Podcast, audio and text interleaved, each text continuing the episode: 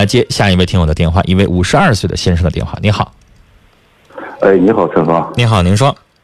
那个是咨询你一下，那个、我那个房照吧，在我这儿，我的母亲呢，她就是自己就到那哪去，就是声明说说这个房照作废了。谁的但是房照就？说这个房照名是我父亲的，啊是我父亲的之后呢，就是说。我母亲要改到他的改他的名，改他名吧之后，我们姊妹谁也没同意，因为啥呢？他老太太也有房子，所以他上哪儿去声明去了？他去上，就说上房产吧，说具体他上房地局是吗？对，房地局好像没有您父亲本人在，或者是没有您父亲这个办理的相应的公证委托书在，他自己申请是不好使的。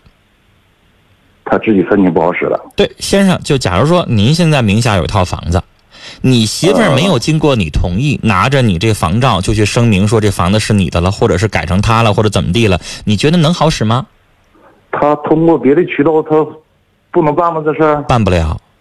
他说完之后说好像你他还后边跟我说，他们别人看到说已经登到报纸了，在报纸上一个小栏就已经不好使说登出来，不好使啊我告诉您，那不那是哦不合法的，啊！不合法的，老先生。我就即使是因为我知道有一些小地方可能这个政府部门啊找个人或怎么地了、啊给他办了但是我告诉你，你也可以追究回来。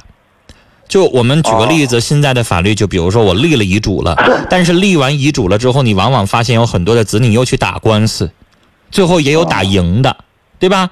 就是你当时他处理的一些程序，比如说我们发现公职人员在办理这个相应的过户手续的时候不合法，程序呢不合理，没有让当事人知道，那这种情况下，这个交易就是无效的，啊对不对？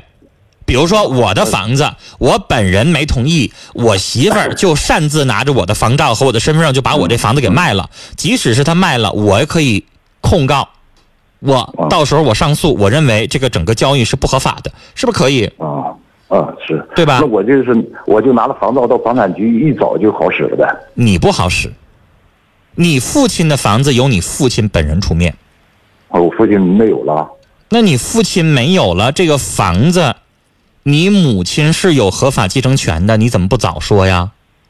这这这不是这个我父亲没有之后，这个房子始终就这个名目，始终俺们这个或者这个花钱买还是我老先生，你这话得提前跟我说。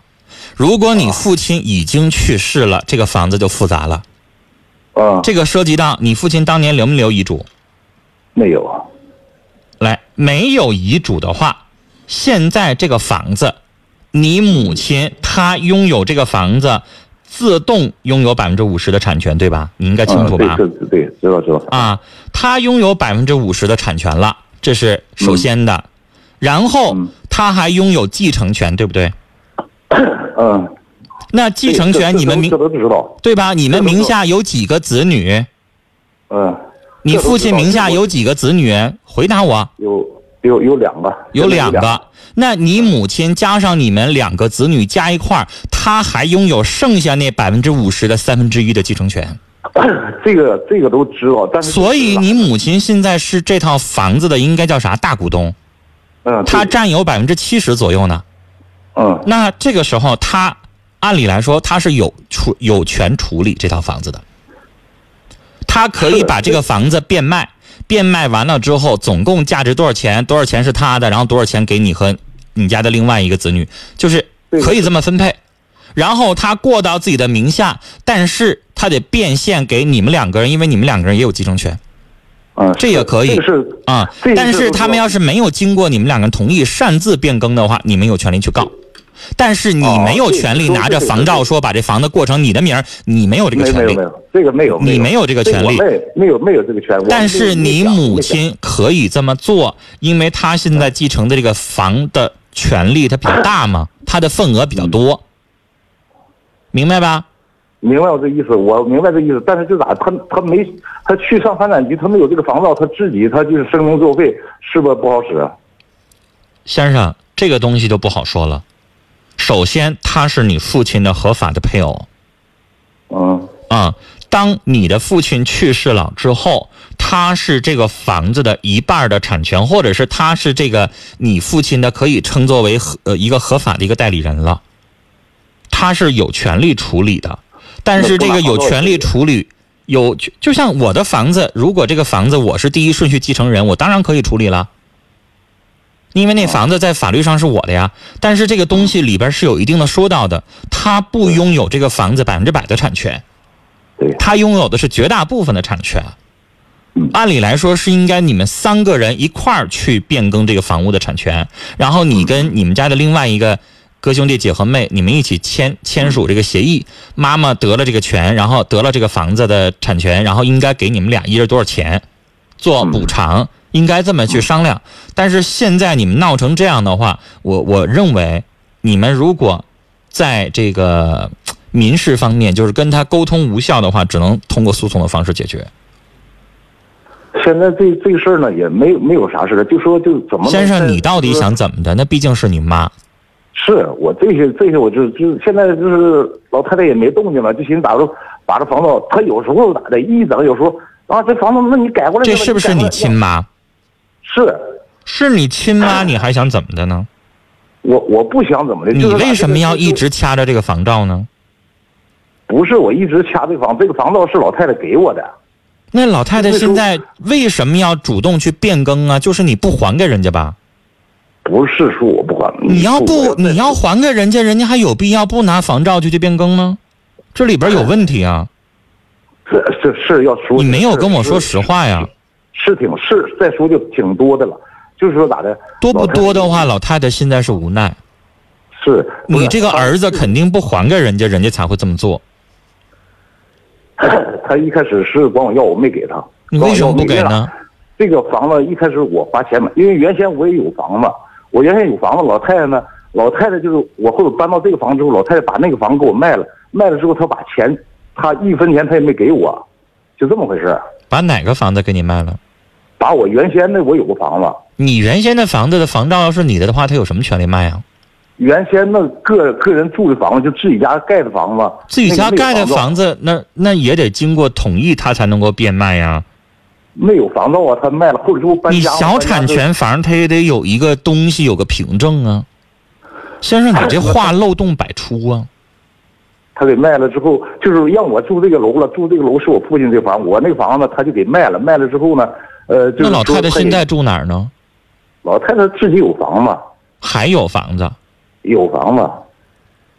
先生实，际我要说设计设计多了，实际我不知道你们俩谁说的是实话，谁说的是假话，我没有办法判断。我说的你现在给我打电话来，我不觉得你说的是真话，因为无论如何，现在你对你母亲不孝顺。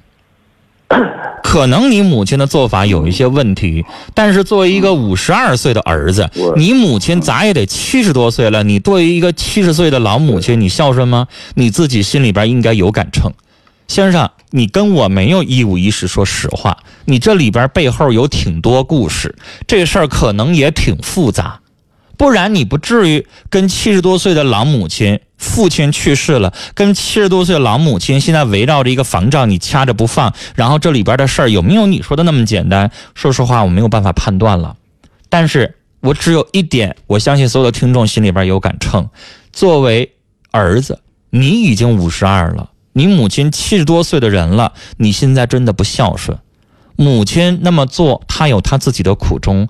她即使怎么做，你做儿子来说，你这么做的话，你觉得你占理儿吗？我能说你孝顺吗？所以老先生，你在拿法律问题说事儿的同时，也寻思寻思，那毕竟是你亲妈，不是后妈。掂量掂量，您血管里流的是谁的血？你也岁数大了，你这么去强迫，或者是跟母亲这么较真儿的话，你自己的子女又怎么看你？您也在逐渐的衰老，这话我不多说了。这件事情肯定没有那么简单。嗯，而且涉及到两个子女，也许他后面想说的话是说，母亲可能觉得这个房子又想留给另外一个人。其实我觉得我问不问也没有什么意义了，因为他不跟我说实话。他现在说的都是跟他有利的，也许母亲做的事儿有点儿，可能是稍微有点出格还是怎么地，但我觉得七十多岁的老太太，你还要这么去争执的话，非得攥着这个房照，你不攥着这个房照，老太太怎么可能私自就就登报去了呢？登报不花钱吗？我觉得我要把老人的电话接进来的话，可能就没这么简单了。哎呀，为什么今天都是讨论和父母？所以我我会觉得有点寒心。七十二岁的老母亲，到什么时候她能愿意跟五十多岁的儿子就较这个劲吗？您说呢？三四九二的听众说，前面那女孩二十一，经历三段婚姻啊，真是全国难找，世界难寻呐。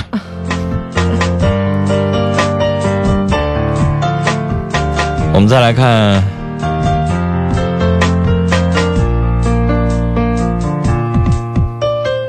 心如止水在听友群里说，老先生在房子上和自己的老母亲较劲，老父亲没有的情况下，母亲为啥要改房照？